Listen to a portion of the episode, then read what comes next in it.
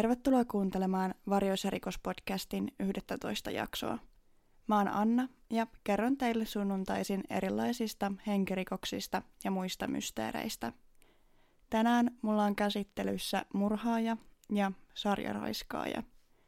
Podcastin luonteen vuoksi se ei sovellu lapsille eikä niille kaikista herkimmille kuuntelijoille, joten otathan sen huomioon kuunnellessasi. Seuraavaksi siirrytään tapauksen pariin. Jakson tapahtumat sijoittuvat Arlingtoniin, Teksasiin. Oli 17. päivä syyskuuta 1996. Mies nimeltä Thank Hu oli tulossa töistä kotiin. Thang asui tyttöystävänsä Christine Woon kanssa.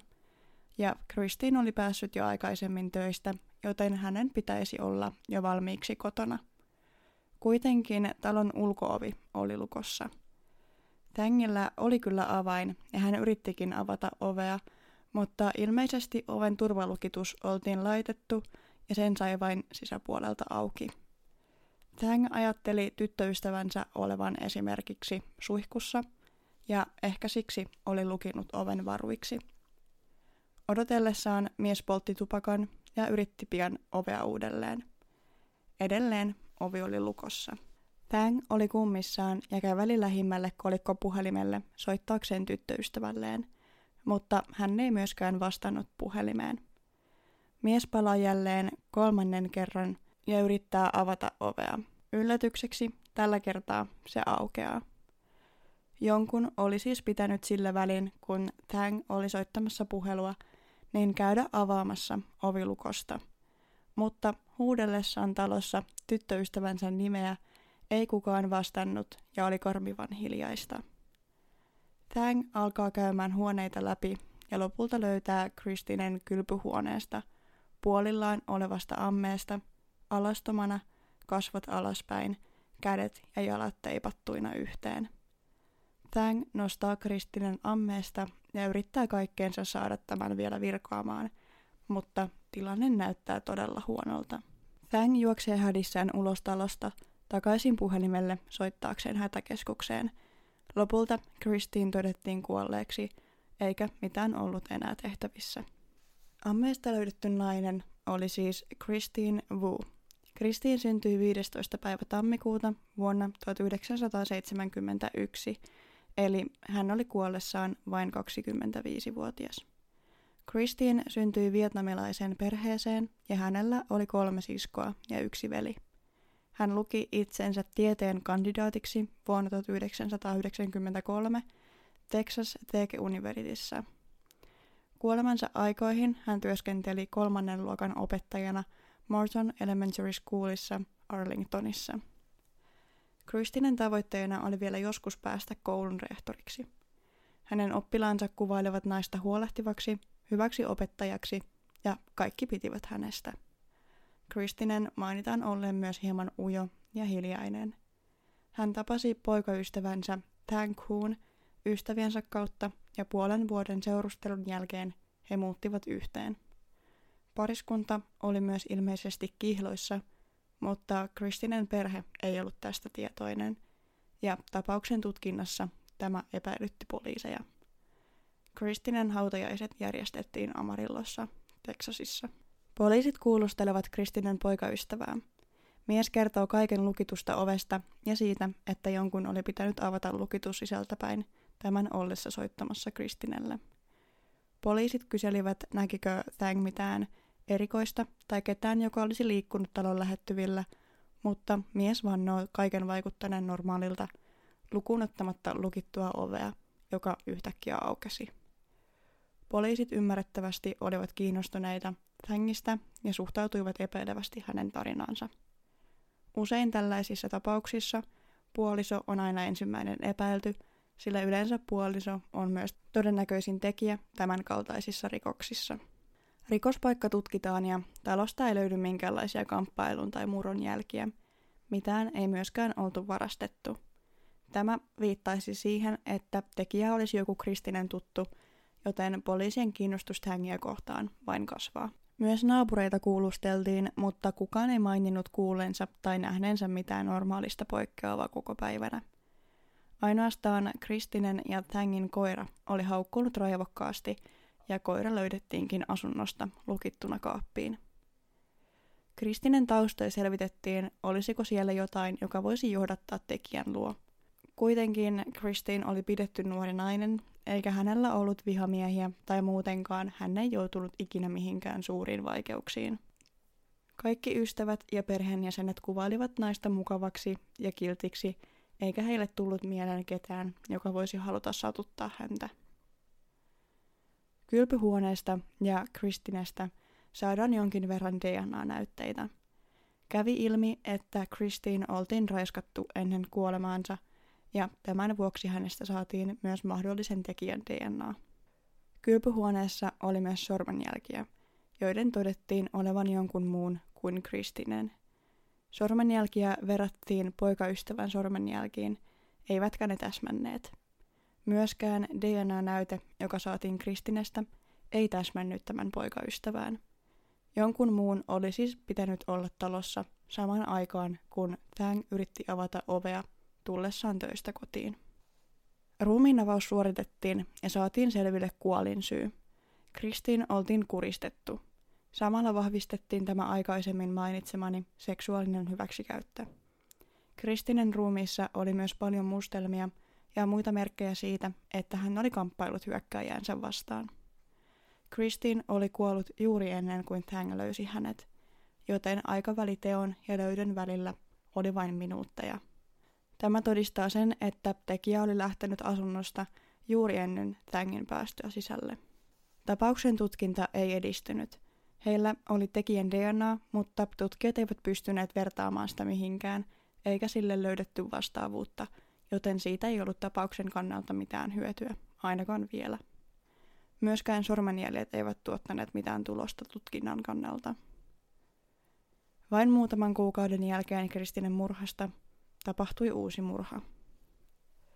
Saman vuoden eli 1996 joulukuussa 24. päivä Norman ja Brenda Norwood huolestuivat 23-vuotiaasta Wendy Prescottista, joka eri lähteiden mukaan ei ollut joko saapunut perheen yhteiseen kokoontumiseen – tai sitten hän oli jättänyt välistä suunnitellun soppailureissun siskonsa kanssa. Tällä ei kuitenkaan tapauksen kannalta ole niin väliä, paitsi että Ventin täti Brenda ja hänen miehensä Norman olivat todella huolissaan. 11 aikaan illalla Norman Norwood päätti käydä tytön luona tarkistamassa, onko kaikki hyvin. Mies sai Vendin siskolta varavaimen asuntoon, mutta saapuessaan talolle ovi oli kuitenkin auki. Wendy asui samanlaisessa huoneistossa kuin kolme kuukautta aikaisemmin kuolleena löydetty Christine. Ymmärsin, että näitä oli naapurustossa usea identtinen huoneisto, eli Wendy asui samassa naapurustossa kuin Christine asui.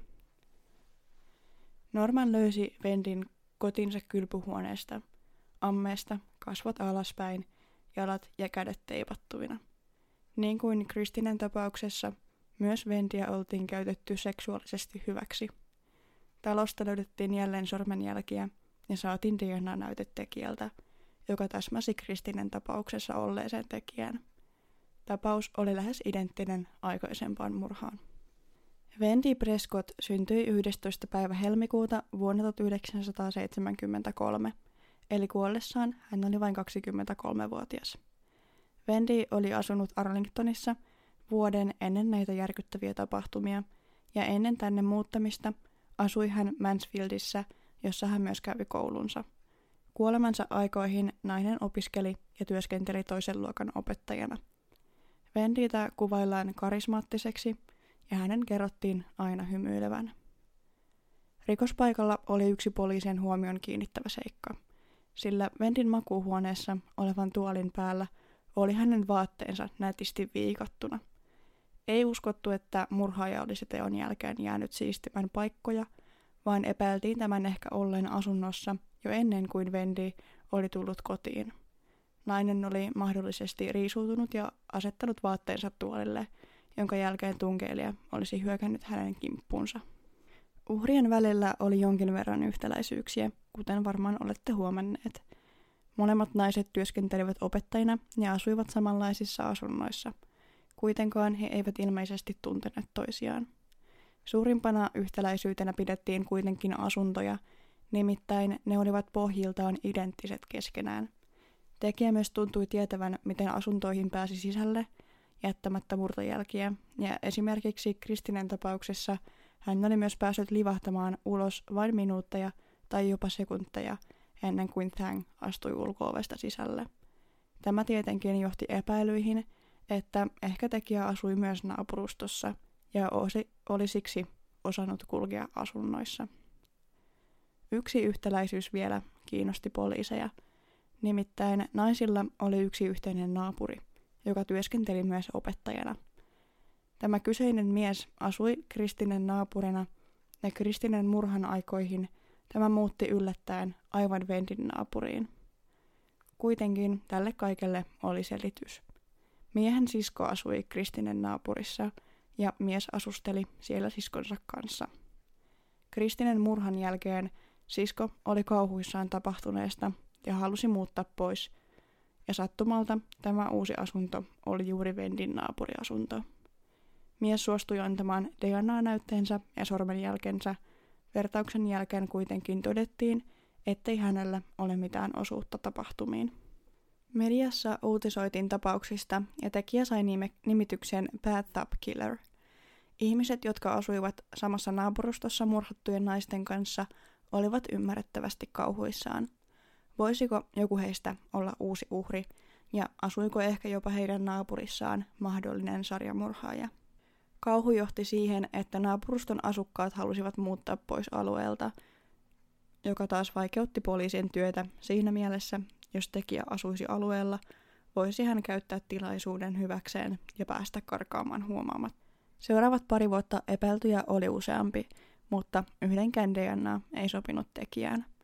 Uusia murhia ei myöskään onneksi tapahtunut, mutta uhrien perheet joutuivat kärsimään valtavasti tietämättömyydestä, kuka oli tämän kaiken kauheuden takana. Vuonna 1999 helmikuisena tiistai-yönä Jima Benson oli yksin pienessä kodissaan, jonka hän jakoi kämppiksensä kanssa, joka kyseisenä iltana oli poikaystävänsä luona. Yhdeltä yöllä Jima herää outoon tunteeseen, ettei hän ole yksin. Vielä hieman unessa oleva nainen huomaa huoneessaan tumman hahmon, jonka pian hän hahmottaa mieheksi. Jima alkaa kiljumaan ja tuntematon mies ottaa esille aseen jonka asettaa naisen päätä vasten ja käskee tämän olevan hiljaa. Shima rimpuili ja sai purtua miestä, joka suuttui tästä silmittömästi ja alkoi lyömään naista uudestaan ja uudestaan, jonka jälkeen hän raiskasi Shiman. Nainen taisteli vastaan ja lopulta mies poistui asunnosta, jättäen Shiman sängylle verisenä. Shima oli kuitenkin vielä tajuissaan ja onnistui poistumaan asunnostaan hakemaan apua. Tapausta ei aluksi yhdistetty aikaisempiin murhiin, mutta tutkinnan edetessä ja epäilyn löytyessä oli syytä epäillä hänen osuuttaan myös aikaisempiin murhiin. Murhissa saatuja DNA-näytteitä verrattiin Siman tapauksen DNAhan, ja ne olivat saman henkilön. Tämä epäilty Siman tapauksessa oli jälleen umpikuja, sillä hän ei sopinut DNAhan. Poliisit pystyivät sentään yhdistämään tapaukset toisiinsa – mutta he eivät olleet vieläkään päässeet lähemmäs tekijää. Tällä kertaa heillä olisi myös Sima, joka selvisi hyökkäyksestä elossa ja kaiken lisäksi sai purtua miestä, jättäen tähän varmasti jäljen. Vuonna 2000 FBI sai kehitettyä uuden sormenjälkitunnistussysteemin, joka pystyi vertaamaan sormenjälkiä laajemmin ja tarkemmin kuin aikaisemmin. Vendin murhan tutkinnassa rikospaikalta saatiin sormenjälki, joka oli kaikista aikaisemmista sormenjäljistä selvin ja erittäin selkeä, ja nyt sitä saatiin verrattua paremmin mu- muihin tiedoissa oleviin sormenjälkiin. Kuitenkaan tutkijoilla ei ollut korkeat odotukset, sillä heillä oli ollut jo niin monta varmaa epäiltyä tapaukseen, jotka eivät ikinä johtaneetkaan mihinkään, niin he eivät halunneet toivoa liikoja. Syyskuun 7. päivä vuonna 2000 Ventin murhapaikalta saatu sormenjälki löysi vastaavuuden FBIn systeemistä – Uusi epäilty oli Dale Chanette. Dalein taustoja tutkittiin, eikä hänellä ollut mitään aikaisempaa rikostaustaa. Kaikki, jotka tunsivat miehen, eivät voineet uskoa hänen olevan syyllinen murhiin ja raiskauksiin. Dale ei ollut aikaisemmin osoittanut minkäänlaista väkivaltaista käytöstä. Dale Janet oli naimisissa oleva kahden lapsen isä, joka työskenteli yökerhossa eikä ollut ikinä joutunut mihinkään vaikeuksiin poliisien kanssa. Kuitenkin vuonna 1999 Dale oltiin pidätetty ryöstöstä, jonka vuoksi hänen sormenjälkensä oltiin otettu talteen, ja tämän ansiosta tiedettiin hänen ollen myös osallisena Vendin ja Kristinen murhaan. Dale pidätettiin ja hänen autonsa tutkittiin. Yhdessä dokumentissa, jonka katsoin, yksi tutkijoista kuvaili autosta löydettyjä tavaroita. Siellä oli kaikkea, mitä voisi tarvita raiskaamiseen, murhaamiseen ja asuntojen ryöstämiseen. Autosta löytyi muun muassa samanlaista teippiä, joita käytettiin uhrien sitomiseen, ja aseita. Kuulusteluissa Dale oli rauhallinen ja vaikutti itsevarmalta. Hän vakuutti, ettei tiedä mitään murhista tai muutenkaan tuntenut Vendiitä tai Kristineä millään lailla. Kuitenkin lopulta Dale sanoi, kerron teille kaiken mitä haluatte tietää, kunhan en saa kuolemantuomiota. Hänelle vastattiin, etteivät he voi valitettavasti luvata mitään – joten mies sanoi, ettei siinä tapauksessa pysty auttamaan heitä mitenkään. Kuitenkaan Dalein sanoilla ei ollut mitään merkitystä, kun DNA-testit saapuivat ja osoittivat niiden olevan täysin samat kuin Kristinen, Vendin, Shiman ja jopa neljän muun selvittämättömän raiskauksen kanssa. Myös Siman aiheuttama purmajälki löydettiin. Dale oli tarkkaillut kaikkia uhrejaan ja tiesi esimerkiksi Kristinen tapauksessa – milloin tämä olisi yksin kotona. Vendin tapauksessa hän oli piiloutunut valmiiksi asuntoon odottamaan naisen saapumista. Työnsä ansiosta hän tapasi monia nuoria naisia ja sai selville, missä he asuivat. Oikeudessa Dale ei osoittanut mitään tunteita edes silloin, kun hänet todettiin syylliseksi Vendin ja Kristinen murhiin ja viiden muun naisen raiskaukseen. Tuomioksi langetettiin kuolemantuomio – joka te- toteutettaisiin myrkkyruiskeella. Vuonna 2009, 10. päivä helmikuuta, Delsenet kärsi rangaistuksensa ja hän kuoli myrkkyruiskeeseen. Tässä oli kaikki, mitä mulla oli kerrottavana tästä tapauksesta. Kiitos kun kuuntelit ja tuu ihmeessä kertomaan mulle, mitä ajatuksia tapaus herätti, esimerkiksi podcastin Instagramissa Varjoissa podcast, josta löydät myös tapaukseen liittyviä kuvia – tai voit ottaa yhteyttä sähköpostilla varjoissapodcast.gmail.com. Hyvää sunnuntaita just sulle ja kuullaan taas ensi jaksossa. Moikka!